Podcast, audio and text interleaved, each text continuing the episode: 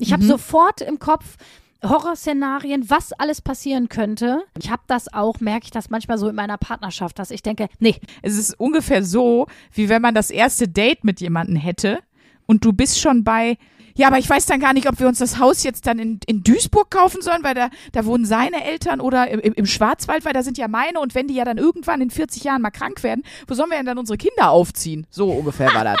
in, in dem, das ist wirklich die in dem Bereich warst du schon. Und dann Ja. habe ich auch irgendwann habe ich dich unterbrochen und habe gesagt, hör mal, Moment mal, wo bist du denn schon unterwegs?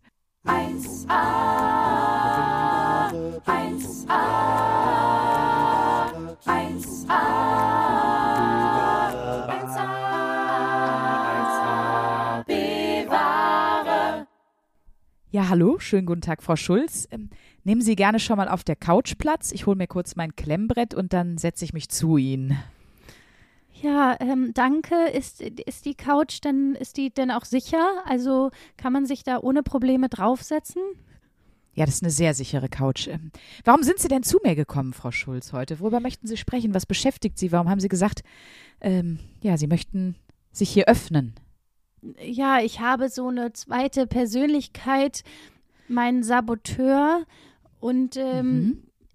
ja, ich bin irgendwie grundsätzlich ein bisschen zu ängstlich und zu wachsam.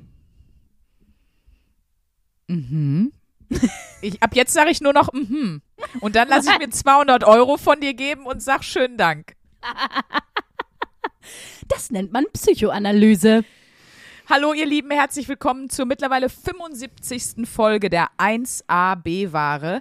Ähm, Gerade in der absolut unüberzeugenden Rolle der Therapeutin, weil inhaltlich habe ich mich da gar nicht dran orientiert. Ich habe einfach nur so sanft gesprochen. Ich habe einfach so gesprochen und dachte, ach, damit wird's schon klappen, damit klinge ich wie eine Therapeutin. Äh, bin ich eigentlich eher bekannt als äh, der Betonmischer oder ähm, die Planierraupe unter den Podcasterinnen, Sandra Sprünki-Sprünken und nicht bei mir, aber mir gegenüber am Monitor sitzt die wunderbare. Luisa Charlotte Schulz. Ja, ich habe ähm, meine Wochenaufgabe mal versucht, in eine, in eine Sprachrolle zu übertreiben und sie euch jetzt vorzuführen. Vielleicht, dass ihr eine Vorstellung habt von unserer Aufnahmesituation. Ihr kennt es ja sehr oft, dass wir gemeinsam sitzen und deswegen ist es jetzt gerade auch echt, ich muss sagen, ein bisschen ungewöhnlich für mich, weil wir haben jetzt, glaube ich, die letzten 20 Folgen oder so, haben wir immer face-to-face ähm, bei Luisa in der Wohnung aufgenommen in Köln, wo wir ja ähm, beide unsere Wohnungen in 200 Meter Entfernung haben. Und äh, jetzt sitze ich aber gerade in Hamburg und Luisa sitzt in Köln und wir sehen uns über einen Monitor, so wie das früher manchmal war. Früher, als ich noch bei den Amish gelebt habe, für alle, die jetzt neu Genau. dazugekommen sind, das ist natürlich nur eine Metapher, Leute, ne? Also da noch mal in die Folgen von vor Juni oder so reinhören, vielleicht Anfang Ja. des Jahres reinhören. Und da, ja, ich wollte gerade sagen, ich hatte wie so ein, es, es, es fühlt sich fast an wie ein Déjà-vu, Sandra. Es ist ein Back to the Roots Ding hier. Also Blink 182 kommt zurück und auch wir sind wieder da, wo wir angefangen haben. Wir sind jetzt mal wieder remote, aber ich muss sagen, ich bin auch ganz froh, weil ich kann mich so ein bisschen hinter meinem Mikrofon verstecken, dass du es über unseren Skype-Monitor nicht so sehen musst. Alter, ich bin einfach so fertig. Ich bin einfach Herr der Augenringe. Ich, ich zeig's dir mal hier, guck mal, ich sehe einfach so also ich bin auch einfach komplett durch. Also ich bin äh, für die Insider, ich weiß auch nicht, ich habe ich hab, ähm, äh, hier Augensackheim-Beutlin bin ich. Also ich habe einfach Augenringe bis zum Get-No. Ich bin einfach, ähm, was gibt's noch? Warte, lass mich kurz überlegen. Mir fallen bestimmt noch andere Sachen an. Ich bin nicht Hinschauenland. Ich sehe einfach nur scheiße aus. Oh Gott. Ich habe einen Das an der Helmsklamm. Du verstehst gar nicht, was ich hier rede. Ja, das ist das Ding. Das ist, sind jetzt einfach nur ein paar müde Herr der Ringe Augenringe-Gags von mir, die ich einfach jetzt mal hier so. Da müssen wir heute durch. Nee, das, das, ich weiß zwar nicht, wovon du redest, klingt aber alles so, als könnte man es auf eine Tasse drucken und verkaufen. so. Das wäre mir wichtig. ähm, aber das ist schön, das heißt, du siehst so aus, wie ich mich fühle. Ich wäre heute nicht in der. fresh aus. Ja, aber ich, ich glaube, ich fühle mich so, wie du dich selbst beschreibst. Ich glaube, ich wäre heute nicht in der Lage, mal eben drei Herr der Ringe-Gags, mal abgesehen davon, dass ich sie eh nicht machen könnte, auch nicht in einem wachen Zustand. ich weiß auch nicht, ich bin irgendwie gerade so ein bisschen in, in dieser Herbstmüdigkeitsangeschlagenheit befinde ich mich ein bisschen. Aber das ist doch umso schöner, weil vielleicht wissen ja auch manche von euch, die das jetzt hören, liebe Top-Torten, liebe Zuckerwämser, nicht, wie man sich so fühlt als Bevenger. Also bist du, bist du denn müde oder ist es der, der Armin, für alle, die neu sind? Äh, der Armin ist Luisas Depression. Äh, oder ist es wirklich einfach nur komischer Wetterumschwung? Also was glaubst du, woran es liegt? Ich bin wieder in meiner Therapeutin-Rolle, merkst du es? Ja, ich merke schon und ich find's, ich stelle mir das einfach sehr witzig vor für Leute, die so zum ersten Mal zuhören und man so mit so einer Selbstverständlichkeit, also für alle, die jetzt das erste Mal zuhören, also der Arm, das ist Luisas Depression oder was einfach ein Wetterumschwung? Hm? ähm, Nee, nee, ist, äh, der Armin ist zum Glück so gerade ganz gut, äh, gut im Pauschalurlaub irgendwo geparkt. So. Das, Sehr äh, gut. Das merkt man. Abgewählt. Abgewählt. Das ist wirklich, äh, da, da möchte ich nochmal für Routinen plädieren. Das war eine gute Wahl, nach Köln zu ziehen, weil es mir einfach ermöglicht, nicht mehr so viel rumfahren zu müssen und so ein Mhm. bisschen mehr wieder so äh, das Leben an einem Ort zu haben. Und das ermöglicht ja auch wieder so ein bisschen mehr Routinen und ähm, einfach irgendwelche Tagesabläufe, also Äußerlichkeiten, die dann tatsächlich bei solchen Episoden zur Stabilität führen. Ähm, deswegen, den habe ich in Pauschalurlaub geschickt. Der ist irgendwo auf Sehr der gut. AIDA und macht All You Can Eat und hält die Fresse. Das ist ganz schön eigentlich. Nee, es ist eher so, es ist eher so, wenn der Herbst, wenn der Herbst kommt. Boah. Äh, Nee, wirklich, so ein bisschen so diese erste Herbstmüdigkeit, wenn, wenn auf einmal, Ah. Wirklich, ich weiß auch nicht, so ein bisschen so Luisa, angeschlagen- unsere Ghostwriterin für die Brigitte und die Welt der Frau, Wirklich? outet sich jetzt hier als Herbst äh, ja, Fan oder als, als zugänglich für die Herbstanfälligkeit. Ja, Toll. ich sag's dir, ich, ich habe ja schon vor der Aufnahme, habe ich dir ganz stolz erzählt, dass ich jetzt so ein richtiges Kerzenluder geworden bin. Ich war einmal hier flott im Actionmarkt, habe mich eingedeckt. Das sieht hier alles aus wie, wie eine Gedenktafel, meine ganze Wohnung. Einfach wie so ein Friedhof. Ja. Da ist es schon wieder, das Adventsfest der 100.000 Lichter, Indoor, bei Luisa. Hatten wir doch auch letztens schon. Ich, Ja. ja. Eine Kerzenmaus. Nee, und ich habe so ein bisschen, bisschen Gefühl von, also ich, ich würde jetzt auch einen Winterschlaf machen. Hätte ich auch kein Problem. Wie Welche- lange? Also jetzt so eine Woche lang einfach den Fokus auf Pennen legen. Woche, okay. Oh, das das fände ich schon geil, muss ich ganz ehrlich sagen. Aber ähm, nur für euch zu wissen, wenn, wenn ich heute, wenn ihr das Gefühl habt, die Schulz, hat die eine Schleppschaltung? Was ist denn mit der los heute? Ja, habe ich. Wundert euch nicht. Ist einfach eine kleine, kleine Warnung hier für die Folge heute. Ist immer gut, wenn man sich vorher schon entschuldigt, dass es scheiße wird. Ja, aber das ist, beziehungsweise eigentlich müssten wir es gar nicht, ne? Weil bei 1AB-Ware, da haben wir uns ja schon mit dem Titel entschuldigt. Das ist die Das stimmt. Entschuldigung, die ist, ist immer wieder, auf immer wieder Cover. brillant. Dieser kleine, kleine Trick. Ja, ist wirklich großartig. Kann man einfach grundsätzlich, kommen Sie in die katastrophalste Comedy-Show, die Sie je gesehen haben. Es ist der Ja. Anspruch so low, da kann es nur geil werden. Das ist einfach Schon als- da wieder ein gutes Konzept. Als Programmtitel Es wird scheiße. Genau. Mit und dann kommt einfach so dein Name. Das finde ich ja eine der lustigsten Sachen mit Comedians. Ähm, mir für verschiedenste Comedians immer so in meinem Kopf überlegen, wie deren Soloprogramm heißen sollte. Oh ja, ja, das finde ich auch sehr. Mhm. Was weiß ich? Ich habe mein Patenpapa heißt Helle mit Nachnamen. Wenn der jetzt Comedian wäre, dann wird da stehen: Lassen Sie sich behelligen, haha oder irgendwie sowas. Das ist ja so ein Oh, bisschen. so ganz schlimme Wortspiele. Ja, genau, aber das ist doch so Classic Comedy Ästhetik in Deutschland. Ja. Aber ich finde zum Beispiel Özcan, ne, Özcan Kosa hat ja Cosa Nostra organisierte Comedy, das finde ich zum Beispiel cool. Das finde ich cool und es passt auch zu ihm. Also ich überlege gerade, ob ich was für dein äh, Soloprogramm finde. Oh ja, komm. Ich finde ich find einfach Luisa Charlotte Schulz, jünger als sie klingt, ist, ist schon mal ein Brett. jünger als sie klingt. Ja, irgendwas mit ESO-Eule. Der Ruf der ESO-Eule mit Luisa Charlotte Schulz. Das Problem ist, das ist natürlich etwas, was nur witzig ist für Leute, die den Podcast hören und dieses Insiderwissen haben. Alle anderen, die an einem Plakat vorbeigehen, wo der Ruf der ESO-Eule draufsteht, wenn du nicht weißt, dass das Satire ist, dann ist das, äh, dann, dann hat das ganz komische Signale, dieser Programmtitel, Sprünki. dann kriegst du das Publikum, was du verdienst. Aber ich, auf dem Cover bist du dann auch in so einem Eulenkostüm. Das sieht dann so richtig kacke aus, wie die Vogelhochzeit von Rolf Zukowski. Sitzt du dann in so einem riesigen Nest, so Ja, das wäre super. Und dann spiele ich mein Solo und dann sitzen da 200 Familien mit ihren Kindern, weil die denken, das ist so. Das ist ein Kindertheater. Da, weil die denken, es ist ein Kindertheater. Schön, Sandra, schön. Ja, wollen wir mal, da wir jetzt ja eh deinen Solo-Titel nicht festlegen können, aber schreibt uns gerne, wenn ihr gute Vorschläge habt, wollen wir mal rüberschwenken ganz flott zur Hörerlauf. Wollen wir damit mal einsteigen? Hör mal, sehr gerne. Ich dachte, ich dachte erst, du sagst, wir schwenken rüber zur Wochenaufgabe und dann würde Nee. mein, dann würde mein Soloprogramm Hyper Vigilant heißen. Das wäre wär auch noch eine Idee. Aber da kommen wir gleich zu und erklären das gleich. Ähm, ich habe zum Beispiel von wegen Hörerlove, wir haben eine E-Mail bekommen von Amela. Die schreibt, äh, die schreibt uns, ähm, Hallo ihr Lieben, ich höre nun seit knapp zwei Monaten euren Podcast. Ich fand euren Podcast immer super unterhaltsam und lustig. Ich fand es jedoch Oh. anstrengend, dass ihr so schnell geredet habt. Stellte sich raus, euer Anfang war, euer Podcast war seit Anfang an auf 1,5-fache Geschwindigkeit eingestellt. Amela hat zwei Monate lang einfach in der schnellen Geschwindigkeit den Podcast. Aber ich habe auch Amela zurückgeschrieben. Respekt an der Stelle, dass du immer noch dabei bist und dir das zwei Monate gegeben hast.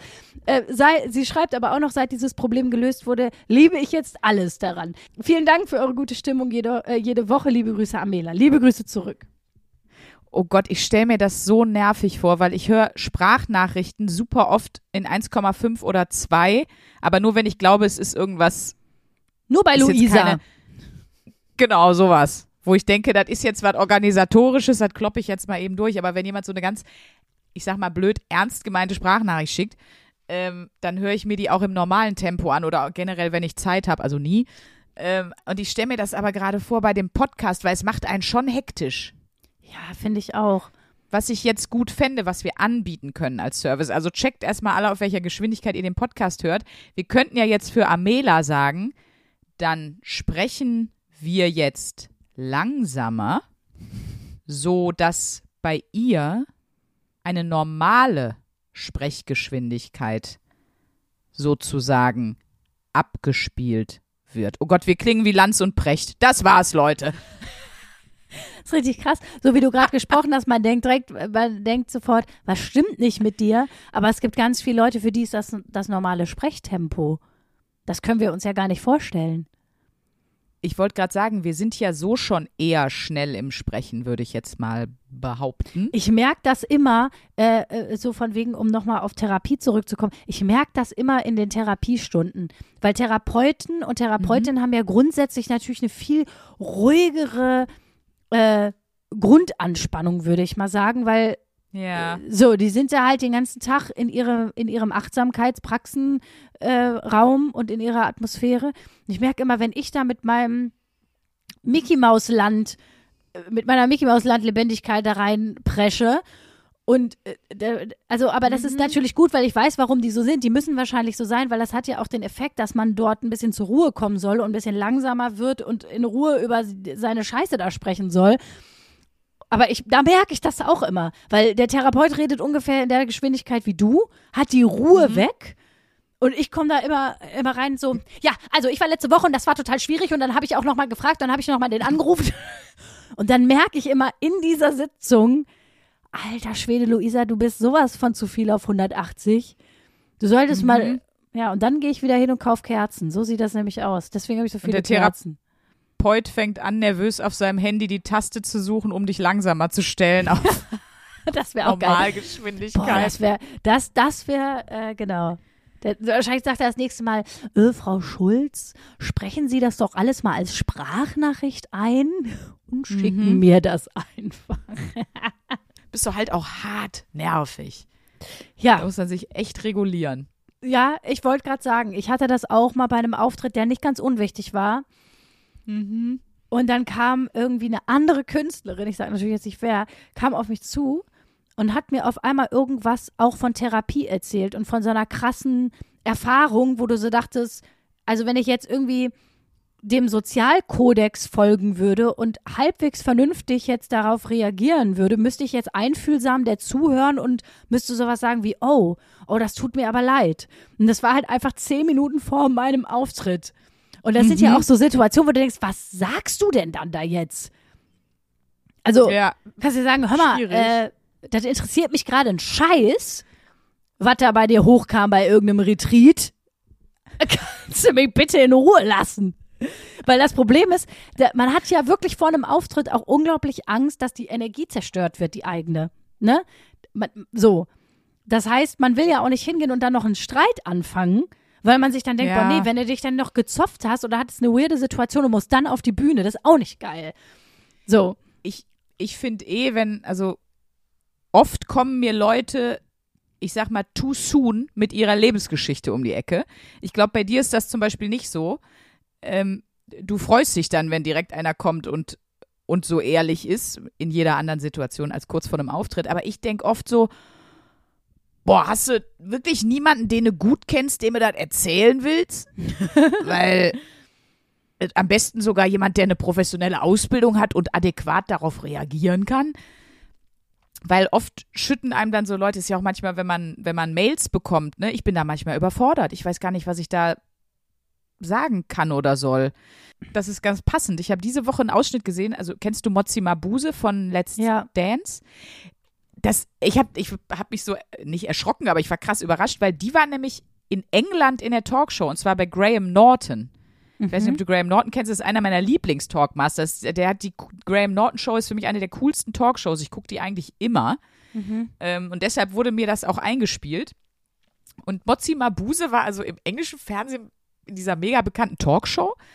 Ich glaube, da ging es bei denen auch um Dancing with the Stars und sowas. Und äh, da hat sie nämlich erzählt, dass sie Oprah Winfrey mal getroffen hat. Und es gibt ein Foto von den beiden. Und Oprah Winfrey sieht so voll happy aus und Mozzi Mabuse steht da so total geschockt neben, so guckt so komisch. Und da hat sie gesagt, die Story ist, dass sie zu Oprah gekommen ist, die kurz gequatscht haben und Oprah irgendwie so was gesagt hat wie, bitte erzähl mir jetzt nicht deine Lebensgeschichte. und das Geil. Und deswegen war Mozzi so, okay, mache ich nicht. Können wir ein Foto machen? Und sie hat das wohl zu allen an diesem Abend gesagt. Sie hat immer wieder zu den Leuten gesagt, bitte erzähl mir heute nicht deine Lebensgeschichte. Und dann dachte ich mir so, ja klar, wenn du dafür bekannt bist, dass du immer zuhörst, so Domian, dem ne, 1 Live WDR Domian, wird das bestimmt auch passieren. Da kommen auf der Straße bestimmt Leute zu dem und labern den voll, weil das ja sein Job ist. Aber ich kann auch verstehen, wenn Oprah Winfrey sagt, ich habe nicht jeden Tag Zeit, mir alles von allen anzuhören. Du kannst auch einfach sagen, bitte erzähl mir nicht deine Lebensgeschichte. Wer den Podcast kennt, kann natürlich auch direkt sagen, cut oder du hältst jetzt die Schnauze. Aber vielleicht ist das andere noch ein bisschen wohlwollender. Aber das ist aber doch grundsätzlich ein Phänomen bei berühmten Leuten.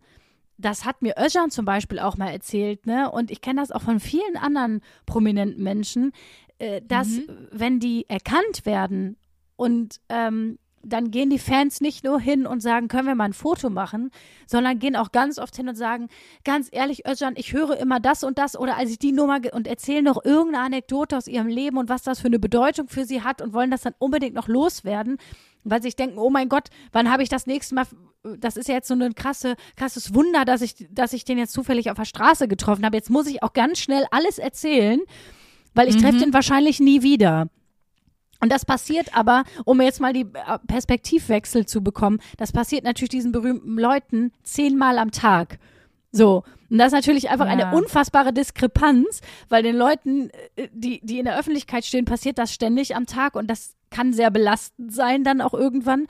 Aber für die anderen ist das natürlich etwas, was ein totaler Zufall ist, ne? Also, mhm. dass man jetzt zufällig jemanden äh, im Kaufland trifft, von dem man ein Fan ist und der in der Öffentlichkeit steht. Und dann will man das natürlich so nutzen. Aber das ist natürlich oft etwas, was dann so kollidiert ist. Jetzt auch sehr weit weg von ja. der ursprünglichen Geschichte von Kollegen, die sich hinter der Bühne hinter, beim Auftritt irgendwas erzählen. Aber ähm, ja. da muss ich gerade dran denken. Aber ich kann das, kann beide Seiten halt so gut verstehen. Ich, ich kann auch. verstehen, wenn der eine sagt, ich das habe da gar keine Zeit für alles immer äh, mir alle Lebensgeschichten anzuhören. Ich kann aber auch voll die Leute verstehen, die eben sagen, wow, jetzt treffe ich die Person, jetzt will ich das unbedingt machen. Aber ich glaube, also ich habe das neulich, da habe ich mit Felix telefoniert, ne, Lobrecht, und ich, der wollte sich, der war unterwegs und wollte sich nur irgendwo einen Kaffee holen. Und ich glaube, in zehn Minuten würde ich schätzen, also die, der vor der Tür war, haben den acht Leute gefragt, ob sie mal schnell ein Foto mit ihm machen können, aber die haben halt gar nichts gesagt, die haben nur ein Foto gemacht. Und ich glaube, das ist auch super merkwürdig, wenn die Leute einfach gar nichts sagen, sondern nur, äh, hi, können wir ein Foto machen, Foto machen und wieder gehen.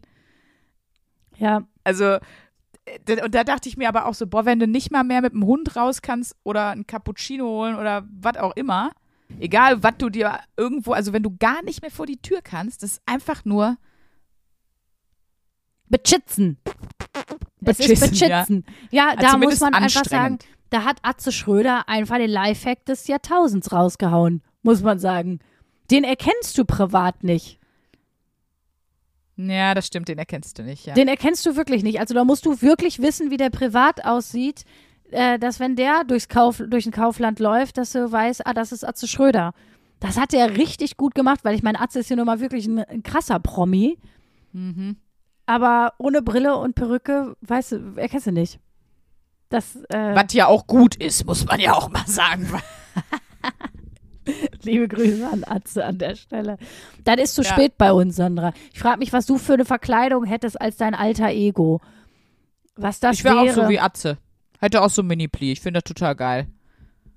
Ich finde das ein Träumchen. Das wäre Perücken so oder so hasse ich wie nix Gutes, weil ich habe ja einfach äh, taillenlange Haare oder ich weiß nicht, wie lange man sagt, sehr, sehr lange Haare und die musst du ja unter Perücken so schneckeln oder flechten und so, bis du das alles da drunter verstaut hast.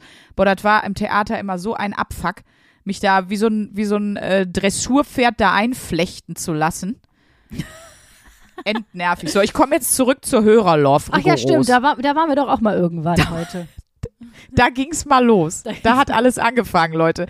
Annika hat uns geschrieben oder Anni auf Instagram. Vielen Dank für die lustige Zeit, die ich immer habe, wenn ich euren Podcast höre oder eure Videos schaue. Ich glaube, ihr, ich glaube, ihr bekommt das zwar oft gesagt, aber ich finde es einfach geil, dass ihr nicht so rumschwurbelt, in Klammern nur die letzten 30 Minuten, sondern einfach mal sagt, was euch in den Sinn kommt, scheißegal, ob man das von einer Frau so erwarten würde oder nicht. Mich hat das total ermutigt, auch einfach mal schmutzige Witze rauszuhauen.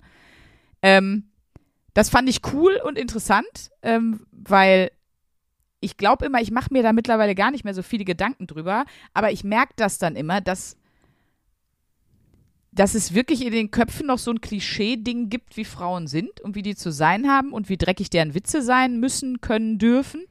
Mhm. Und ich bin ja ein bisschen stumpf. Ich hau ja ungeachtet dessen immer raus und ich bin natürlich auch in einem Künstlerumfeld, in einem Umfeld, wo das wahrscheinlich schon ankommt vielleicht jetzt bei der, keine Ahnung, bei der Bausparkasse nicht so eine geile Idee. Ähm, aber ja, ich, ja, mich hat das irgendwie auch so ein bisschen überrascht, weil ich so dachte, ja krass, viele in Anführungsstrichen verstecken äh, vielleicht Teile ihres Charakters, weil sie früher auch gelernt haben oder auch jetzt noch in einem Umfeld sind, was ihnen sagt, nee, so ist erstmal nicht gut. Ja, ich glaube ganz grundsätzlich, es gibt ja nicht umsonst auch so Begriffe wie toxische Männlichkeit, das ist ja, wenn man jetzt überlegt, was wäre toxische Weiblichkeit, ist es ja zum Beispiel das. Äh, fragile Weiblichkeit. Ja. Die fragile Weiblichkeit ist ja erwünscht. Genau, aber die toxische Männlichkeit ist ja eigentlich auch, sage ich mal, im ursozialen Sinne ja insofern auch erwünscht. Sonst wären so viele Männer ja nicht toxisch, toxisch genau. männlich. Ne? Also dieses aber Ding von wegen als Mann heul mal nicht so rum als Mann und deine Gefühle sind nicht so wichtig. Äh, so, das ist jetzt das ändert sich jetzt gerade sehr, aber so lange ändert sich das ja noch nicht. Also äh, das ist ja schon noch die Sozialisation, die aus den letzten 100 Jahren bei uns in Gene, in Sozialgenen steckt, sage ich jetzt mal. Aber ähm, ich glaube, dass man grundsätzlich in so einem künstlerischen Kontext ein bisschen mehr frei davon ist, von so Rollenklischees und Erwartungen, weil man damit ja ganz viel irgendwie auch spielt, so. Aber ähm, ich habe auch das Gefühl, keine Ahnung, wenn ich jetzt mal mit, mit Familienmitgliedern spreche oder meiner Schwester, die ist Lehrerin oder einer aus meiner Familie, was weiß ich, arbeitet bei Aldi im Einkauf. Ich glaube schon, dass das noch, dass das andere Berufsfelder äh, ja. sind, wo, wenn du jetzt ja, auf einmal ankommst und oder einen ordentlichen Pimmelwitz ähm, mal in die Konferenz schießt, weißt du, es ist was anderes, als ob du jetzt in einem kreativen Umfeld, wo das alle zu nehmen wissen, das ist schon Weiß ein ja. anderer Kontext einfach. So, also so verstehe ich schon, dass es, dass das nicht mal eben so, dass man es nicht mal eben so macht. Du räumst so die Regale ein und dann kommt so, kommt so jemand, der fragt, Entschuldigung, junge Frau, wo sind denn die Bohnen? Die waren doch immer, du hältst jetzt die Schnauze. Oder so, so eine arme Oma, die so sagt, ich bräuchte zwei Zucchini. Oh, Zucchini, haben sich die mal angeguckt, wie die aussehen? Ah, da weiß ich aber, wofür sie die mitnehmen. So richtig ekelig. Ja, und hingegen jetzt mal ganz ehrlich, machst du das bei so einer Ideenkonferenz für so eine Fernsehsendung, Ja, dann ja, ja. finden das halt alle lustig. Ich aber, weiß. Ja, ich schreibe hier gerade an meinem großen, an meinem großen ersten Buch, äh, wie werde ich meinen Job los in zehn Tagen von Sandra Sprünken. Ich weiß, das soll nicht so sein. so, ich komme nochmal zu meiner letzten Hörerlauf, die ich für heute hier noch eingepackt habe. Hallo, ihr Top-Trümmertorten. Ich habe in circa einer Woche 61 Folgen durchgesuchtet. Egal wann, egal wo, ich habe euch auf den Ohren gehabt. Euer Podcast ist einfach der Hammer. Ihr habt den geilsten Humor, passt wie Arsch auf Eimer. Äh, Tima hat mir das geschrieben. Es tut mir so leid. 61 Folgen in einer Woche. Ich meine, das Wie sind das durch sieben oder sagen wir mal, das sind ja zehn am Tag. Sagen wir mal, du hast einen Tag keine Zeit gehabt.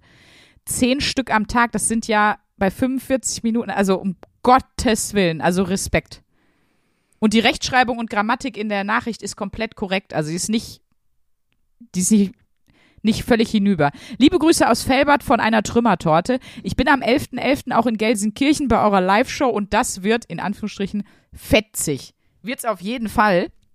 Ähm, da wollte ich gerade noch mal sagen, weil wir über äh, andere Jobs und so gesprochen haben. Äh, ich glaube, das haben wir nur mal in der Insta-Story geschrieben, aber hier im Podcast noch nicht gesagt. Äh, wenn ihr sagt, ähm, das machen ja auch viele Comedians, da möchten wir uns gerne anschließen. Ey, ich bin so broke, ich habe aktuell einfach wirklich keine Kohle. Ich kann mir, äh, die Tickets kosten 20 Euro für unsere Live-Shows. Ich kann mir das gerade nicht leisten einfach. Ähm, schreibt uns eine Mail. Kriegen wir alles irgendwie äh, gedeichselt, ne? Also das Geile ist, das wissen wir auch von anderen Comedians, die Leute gehen damit einfach gut und fair um, so. Und deswegen ähm, machen, sind wir da gerne auch am Start. Äh, schreibt uns an mail at die Zahl 1 und dann abware.de. Und äh, für die anderen gilt, kauft euch halt eine Karte. Das wird ein Es- Spektakel, letzte Live-Show. es ist schon relativ Jahr. voll, aber ich glaube, es gibt noch ein paar. Ein paar gibt es noch und äh, das lohnt sich, sich die noch wegzukrallen, wegzuzicken. Weil, wie gesagt, das Kostüm für die zweite Hälfte der Live-Show, das ist, ich habe heute die Versandbestätigung bekommen. Hass es. Es Oh, ist weiß immer noch auf dem es Weg. Es ist auf dem Weg zu mir. Und äh, ja. Ich hoffe so auf so ein Stripper-Ding. Nein, Spaß. Äh, die Folge kommt ja jetzt am, wenn ihr sie Montag hört, raus. Äh, Der Auftritt ist allerdings schon am Freitag. Das heißt, wenn ihr die Folge irgendwann danach hört, forget about it, dann sind wir im Februar wieder im Haus der Springmaus in Bonn live. Nur, dass ihr das gehört habt. Und jetzt kommen wir final und zum Schluss zur Wochenaufgabe. Bam. Äh, wir haben ja uns diese Woche mit einem Test beschäftigt. Wir haben einen, einen Test gemacht, den findet man im Internet. Das haben wir euch ja verlinkt. Verlinken wir auch nochmal für die, die es irgendwie nochmal nachholen wollen. Und da geht es um, äh, um den eigenen, um die eigenen Sabotagestrategien. Wir alle haben ja Verhaltensmuster, die uns, wenn wir was zu erledigen haben oder auch wenn wir tatsächlich was machen wollen, sei das jetzt eine äh, Hausarbeit fertig schreiben oder Hausarbeit machen oder joggen gehen oder was auch immer. Ähm, Alle irgendwelche Strategien, die uns daran hindern, das zu tun oder das unnötig in die Länge zu ziehen. Oder vielleicht auch, wenn man richtig so Lebensträume hat, die einen gehen hin und finden 20 scheinheilige Argumente, warum das jetzt noch nicht der richtige Zeitpunkt ist. Die nächsten sagen, ja, mache ich morgen. Und die wissen eigentlich jetzt schon, morgen sagen die wieder, mache ich morgen. Und so, äh, und auf einmal ist drei Jahre später. Und bei diesem Test kann man so ein bisschen rausfinden, was für ein Sabotagetyp bin ich. Und kann dann, ja, wenn man das weiß, sich auch mal ein bisschen besser damit auseinandersetzen und vielleicht auch mal überlegen, wie kann ich das vielleicht überwinden. Und Ja. ähm, also insgesamt gibt es in diesem Test neun verschiedene Sabotagetypen und dann macht man diesen Test und dann kriegt man sozusagen das Ergebnis als eine Art Ranking, wo alle diese neun Typen aufgelistet sind und dann hat man da eine, eine Prozentzahl, wie viel des jeweiligen Sabotagetyps in einem drin steckt. So. Genau, ich äh, würde die einmal, damit man die mal gehört hat, alle einmal kurz äh, aufzählen. Das ist einmal der, der heißt, das, der Test ist auf Englisch, das müssen wir vielleicht noch dazu sagen. Äh, gibt es leider nicht auf Deutsch. Ähm, der Test ist von Positive Intelligence und äh, ja, da gibt es noch keine Übersetzung. Äh, da gibt es einmal den hyperrationalen, also der, der sehr rational handelt und immer Argumente sucht. Dann gibt es den kontrollierenden, also der vor allen Dingen auch andere und alle Handlungen kontrollieren muss. Es gibt den, ähm, der heißt Hyperachiever, also wie, wie sollen wir den nennen? Ähm, sehr erfolgsstrebend. So, also dass es unbedingt mhm. ein Erfolg werden muss. Genau, dann gibt es natürlich den People Pleaser, also der, der es immer allen recht machen möchte und der immer zuerst nach den anderen guckt und dann nach sich. Dann gibt es ähm, einen Vermeider, also ein Avoider, der ne, dann eben, äh, der hat hier so eine schöne, so eine schöne Tüte, zieht er sich über den Kopf. Dann gibt es ähm, ein äh, Opfer, also der sich in eine Opferrolle gedrängt fühlt. Es gibt den Hyper vigilant, das ist sowas wie überängstlich oder ja, der hat, ist immer in Sorge, ne? Übersorgenvoll, würdest du es auch so sagen? Ja, so hy hyperwachsam und äh, es gibt im Deutschen nicht die perfekte Übersetzung für das Wort Anxiety. Das ist so diese, das mhm. ist nicht ganz gleichzusetzen mit Angst, aber es ist so, ja, so eine übertriebene Wachsamkeit und so eine übertriebene. Mhm. Wir können da gleich nochmal zu kommen, weil das ist bei mir nämlich, das ist mein Typ, ah, der bei mir okay. am ausgeprägtesten war. Da kann ich gleich ein bisschen mehr noch drüber erzählen. Dann gibt es noch den Ruhelosen, also so, ähm, der immer pschu, pschu, pschu, pschu ist. Und dann gibt es noch den äh, Stickler. Das ist sowas wie pedantisch, würden wir es auf Deutsch sagen. Perfektionistisch, so, ne? Ja, genau. Ja. Und dann bekommt ihr eben diese Auswertung und ich glaube, am schlimmsten oder am relevantesten sind ja immer die ersten zwei oder drei Sachen. Direkt zum Anfang, wem kannst du den Test empfehlen? Tatsächlich allen. Ähm, was war deine wichtigste Erkenntnis? Äh, es kann gut sein, dass man danach denkt, langweilig, wusste ich schon. Es kann aber genauso gut sein, dass man denkt, ah, super spannend. Äh, das habe ich jetzt neu auf dem Schirm. Und ich macht glaub, ihr das weiter? Nein, ich mache den Test nicht täglich. das wäre auch geil, jeden Tag den Test machen, so jeden Tag denselben Test machen. Nee, ich muss sagen, meine wichtigste Erkenntnis war tatsächlich, äh, dass ich dachte, ach Wahnsinn, das ist eine Riesenschwäche von mir, dieses ähm, viel zu ängstlich zu sein aber es ist natürlich auch eine Riesenstärke, weil ich mich, also weil es mich erstmal diese krasse Wachsamkeit, die macht ja auch eine ganz hohe Energie zum Beispiel auf der Bühne oder in der Arbeit, so, oder mit den Dingen, mhm. die man tut. Ähm, und einfach grundsätzlich diese, diese Erkenntnis nochmal, dass diese große Schwäche auch eine große Stärke ist. Und das habe ich bei diesem, bei dieser Auseinandersetzung mit, womit sabotierst du dich selber, nochmal so extrem gemerkt. Ja, das ist ja generell so. Das haben wir ja auch schon mal im Podcast besprochen, dass es oft so ist, dass die größte Stärke auch immer das größte Problem darstellt, weil es ja einfach auch ein wichtiger oder ein großer Anteil des, des Charakters ist. Ne? Das ist, glaube ich, einfach so. Nichtsdestotrotz ist ja wichtig zu wissen, warum kriege ich denn mein Projekt X, mein Projekt Y, warum kriege ich das nicht durchgesetzt oder warum habe ich überhaupt in manchen Situationen so Probleme? Und wenn ich dann weiß, ah, ich bin jetzt hier gerade wieder ähm, wenn ich jetzt auf mich zum Beispiel münze, also meine häufigsten waren, dass ich restless bin. Gut, das ist, äh, dass, dass ich äh, pedantisch, beziehungsweise ich bin sehr perfektionistisch auch, ne? Bin. Das äh, merke ich auch. Das merkt man ja zum Beispiel auch krass bei uns in der Kommunikation im Podcast, genauso wie dass ich ein krasser People-Pleaser bin und das hast du nicht so krass. Du musst mal, wenn ich eine Mail an unser Management schreibe, dass ich nicht noch ein Foto anhänge, wie ich auf die Knie bin und so bittend nach oben schaue, ist, glaube ich, alles so, ja, wenn es keine Umstände macht, dann würde, würde ich mich freuen, wenn ihr das vielleicht heute oder im Laufe der Woche ähm, so und so, also ich bin echt so super devot bei sowas, weil ich bin da auch ganz schlecht, also auch in privaten Beziehungen, ich fordere nie irgendwas. Auch von meinen Freunden nicht, auch wenn ich Probleme habe. Ich würde nie jemanden von meinen Freunden anrufen und sagen, hör mal, du musst mir jetzt mal zuhören. Weil ich mir denke, nee, hinterher nerv ich die, klau denen die Lebenszeit. Ich rufe jetzt Oprah Winfrey nicht mehr an, um mir meine Lebensgeschichte zu erzählen. Ich behalte die für mich, ich halte meine Schnauze. Nein, aber ich, äh, also da, das ist mir dann auch nochmal so klar geworden. Auf der anderen Seite finde ich das auch nach wie vor gut an mir und und finde das cool, aber ich mich finde mich besonders geil, weil, beziehungsweise natürlich, das wer die Ironie nicht versteht, das transportiert sie bei mir. Ich finde es richtig scheiße, dass ich so perfektionistisch bin und auch so, wie man sagt, so sticklermäßig. So richtig so, äh, so und so muss das und das und das muss aber so und so und wenn das nicht so und so ist, dann äh, raste ich erstmal eine Runde aus. Also das ist schon richtig nervig an mir. Da bist du eigentlich richtig deutsch, so im klassischen, Ja, klischeehaften sehr, Sinne, sehr. ne? Obwohl, ja, obwohl ich ja in meinen Genen gar nicht groß deutsch bin. Aber in meinem Verhalten äh, habe ich mich sehr gut integriert, ja. Boah, ich wünschte, ich hätte das mehr. Das Letzte, was ich bin, ist ein Stickler. Und das ist so, also Nee, du bist wirklich, du bist laissez-faire in eine Person. das, das ist unfassbar. Ich wäre auch so, ich kann das, also ich wirklich, mich darfst du auch niemals eine Küche aufbauen lassen oder so, weil ich immer denke, ah komm, ist doch scheißegal, hau dann irgendwie zusammen, interessiert mich nicht. Nachher ist dann krumm und schief, die ganze Scheiße fällt in sich zusammen. Und weißt du was? Dann, auch dann wäre es mir egal. Mir ist es einfach egal. Es ist einfach Wie ist es denn schlimm. mit deinen Lampen eigentlich? Hast du mittlerweile, äh, hast du an die nackten Lampen, die da seit drei Monaten hängen, jetzt schon einen Schirm dran gemacht? Nee, immer noch nicht, aber du Komisch. weißt nicht, aber ich habe zwei Wandleuchten jetzt endlich geschafft zu bestellen. Ich habe mir jetzt endlich, ich habe endlich mich mal auf die Suche begeben.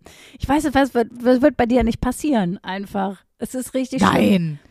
Bei mir war an Tag zwei wurden die Lampen angeschraubt, fertig. Ja, und das ist bei mir, da, da merke ich auch so, das versuche ich gerade so ein bisschen, ähm, so, so, wenn ich merke, ich habe den Gedanken, ach ja, kann ich auch noch morgen machen, dass ich mich jetzt mehr diszipliniere zu sagen, nee, nee, nee, Luisa, weil morgen sagst du auch wieder, du kannst das morgen machen.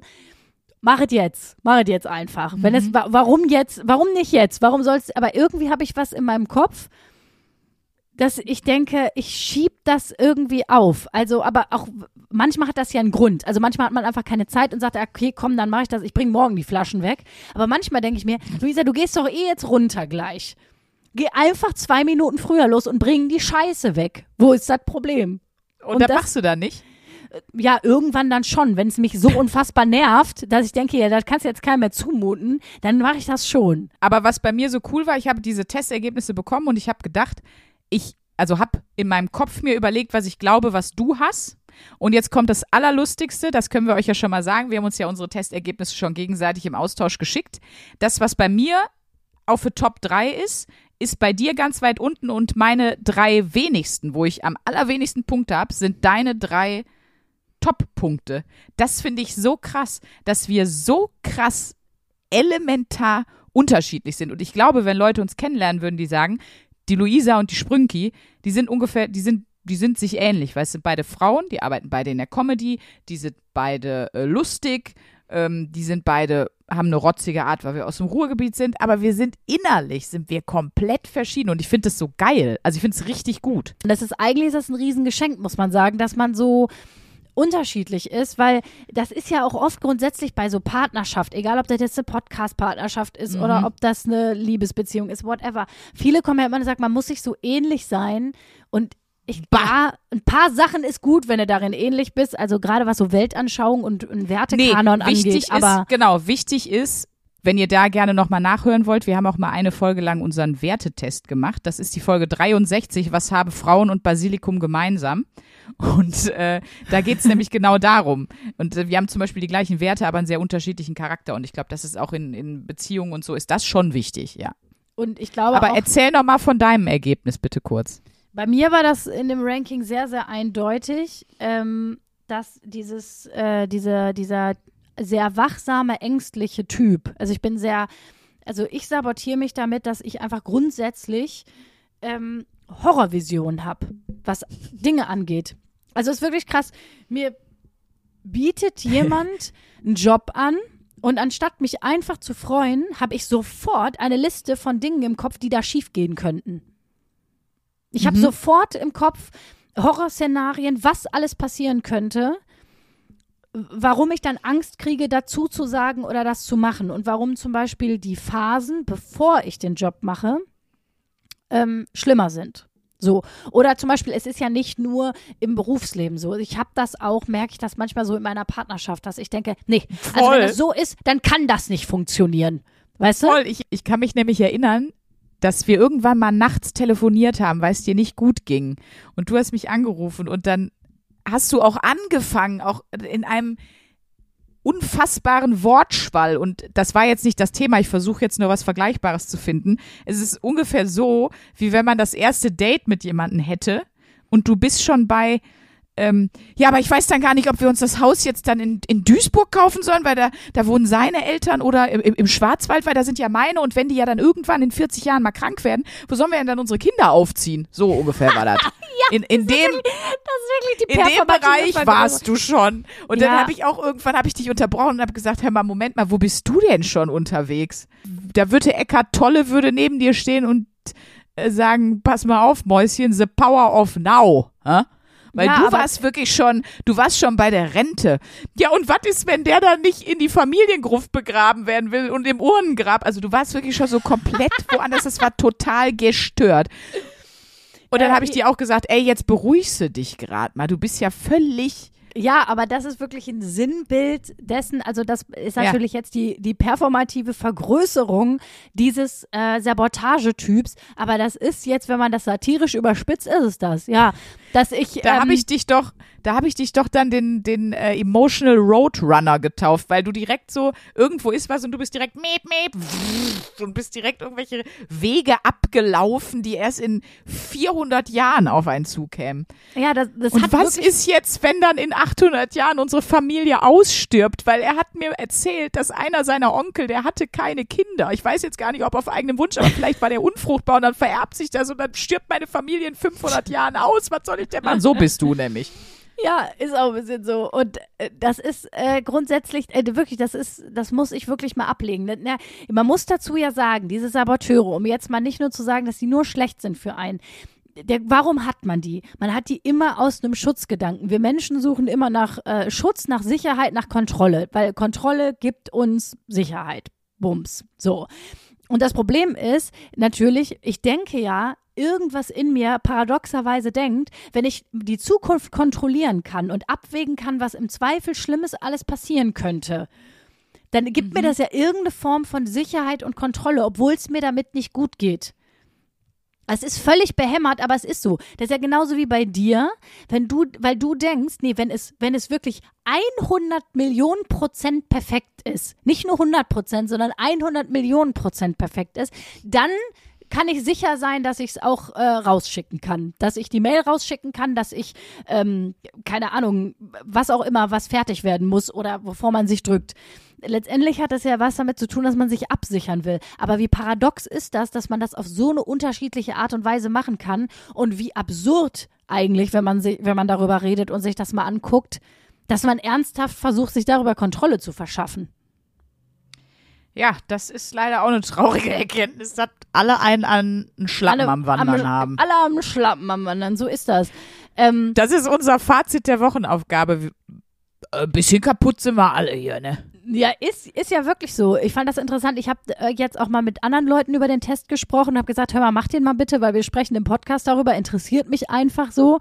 Ähm, Und äh, es gibt zum Beispiel, äh, zum Beispiel habe ich, kenne ich jemanden, das können wir jetzt hier nicht laut sagen, wer das ist, aber bei dem ist Hyperachiever, Hyperachiever, also zu viel Erfolg wollen.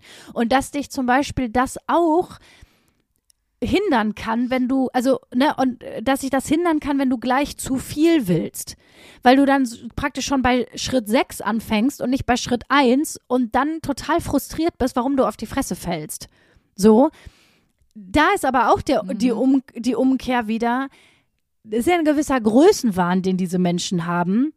Aber der führt dann eben auch oft dann dazu, dass man total viel erreicht, so, weil man da unbedingt hin will, aber gleichzeitig lässt es einen ja schlecht fühlen, weil man denkt, da bin ich noch nicht, da bin ich noch nicht. Und auf der anderen Seite denkt man sich, ja, da kannst du auch noch nicht sein nach drei Wochen.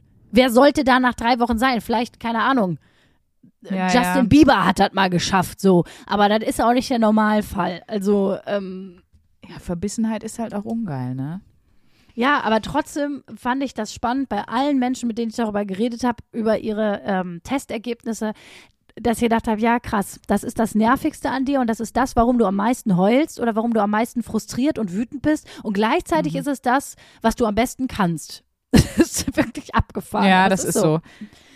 Aber dann würdest du denn würdest du denn mit meinem Fazit übereinstimmen, äh, wenn ich eben sag, äh, ja, das ist so, wir sind alle ein bisschen Bevengers, wir sind alle die geilste 1A-B-Ware, die man sich vorstellen kann. Und Ja. äh, man muss das an sich akzeptieren und äh, durch, sich selber durchschauen lernen und dann wird das schon alles wieder gut. Weil das Ja. wäre so mein Fazit. Da würde ich mich anschließen. Also am Ende geht es, glaube ich, darum, dass man, dass man akzeptieren muss, wir leben ja in einer sehr perfektionistisch ausgelegten Welt, akzeptieren muss, das gibt es nicht. So, das gibt es in der Werbung, bei der Check24-Familie und bei Meister Propper, aber im wahren Leben gibt es das nicht. Und ähm, da habe ich doch irgendwann mal so ein ganz schönes Wandtattoo erfunden. Man muss sich annehmen mit der, mit der gesamten Scheißigkeit seiner selbst. Oder mit Palette. der, gesam mit der, Mit der gesamten gesamten Palette seiner Scheißigkeit. Das Genau. hast du gesagt.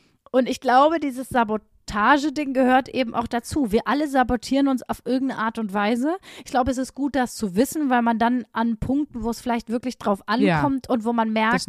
Mhm. da, genau, wo man merkt, äh, so dass das hält mich jetzt wirklich von etwas zurück, was ich gerne machen möchte. Wie zum Beispiel bei mir.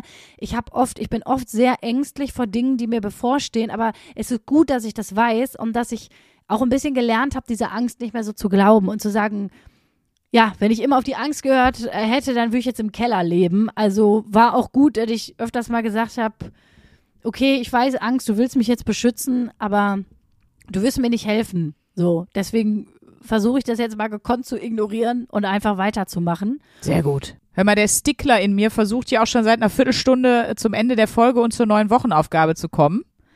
Jetzt war er bis jetzt sehr erfolglos, aber jetzt versuche ich es einfach nochmal. Okay, pass auf. Ich gebe dir ganz schnell deine neue Wochenaufgabe. Ich habe mir was zum Bitte. Thema Kör Es geht ums Thema Körperwahn. Ich habe noch mal Kör Körperwahrnehmung. Körperwahn, also dieser Schönheitswahn. Wahn. Ja, der Schönheitswahn. Da freust du dich jetzt auf, auf die Aufgabe. Und zwar möchte ich, darüber Gott. haben wir irgendwann auch schon mal gesprochen, das steht auch auf der Liste.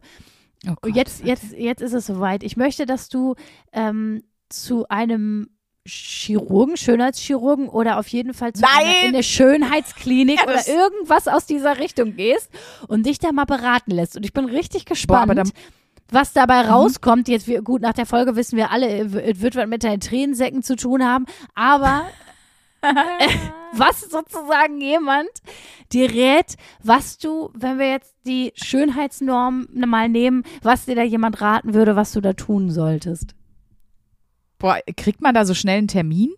Ich muss mal gucken, ja. Aber gut. Das, ich mach das, ja. Ich hoffe, ich krieg. Ich gehe einfach zu dem B-wahrigsten Typ, der hat bestimmt einen Termin frei, hör mal. Die wollen ja Geld "Ah, verdienen. Einmal alles bitte. Ich sag dann, ist dringend. Ich habe eine TV-Show. Ich muss vorher noch mal bis in, in sechs Wochen muss ich noch mal ein Total Makeover haben. Oh Gott, wie schlimm. Ja, ich, oh, ich bin, bin so gespannt. ich bin gespannt, wie, was das, was das für, ob das wirklich eine so absurde Vorstellung, äh, Veranstaltung wird, wie ich mir das vorstelle, oder ja, äh, ich auch. oder ob es gar nicht so schlimm ist, oder ob man danach sogar rauskommt und sagt, ja, ja, doch ein bisschen Botox. Also ich glaube, das ist was für mich. Also Ich, ich habe eher Sorge, dass äh, je nachdem, was der Typ mir sagt, was an mir alles nicht perfekt ist und was ich alles machen muss, dass der sich danach erstmal selber schön die gebrochene Nase wieder korrigieren kann. Also das ist eher so mein. Das ist eher so mein Angstbereich in dem Fall. Aber gut, ich mache das. Und ähm, wir verabschieden uns aus der Folge, wie wir reingekommen sind. Ich mache nochmal meinen äh, müden Augenringe der Macht-Gag und sage, hiermit endet die äh, müden Folge von uns, wie wir Herr der Ringe-Fans sagen würden, wegen der Augenringe, Beutels End. Oh Gott. Da habe ich nichts. da habe ich nichts zum zum zu fügen. Tschüss. Ich schäme mich für keinen Gag. Solltest du. Ja, 1a 1a 1a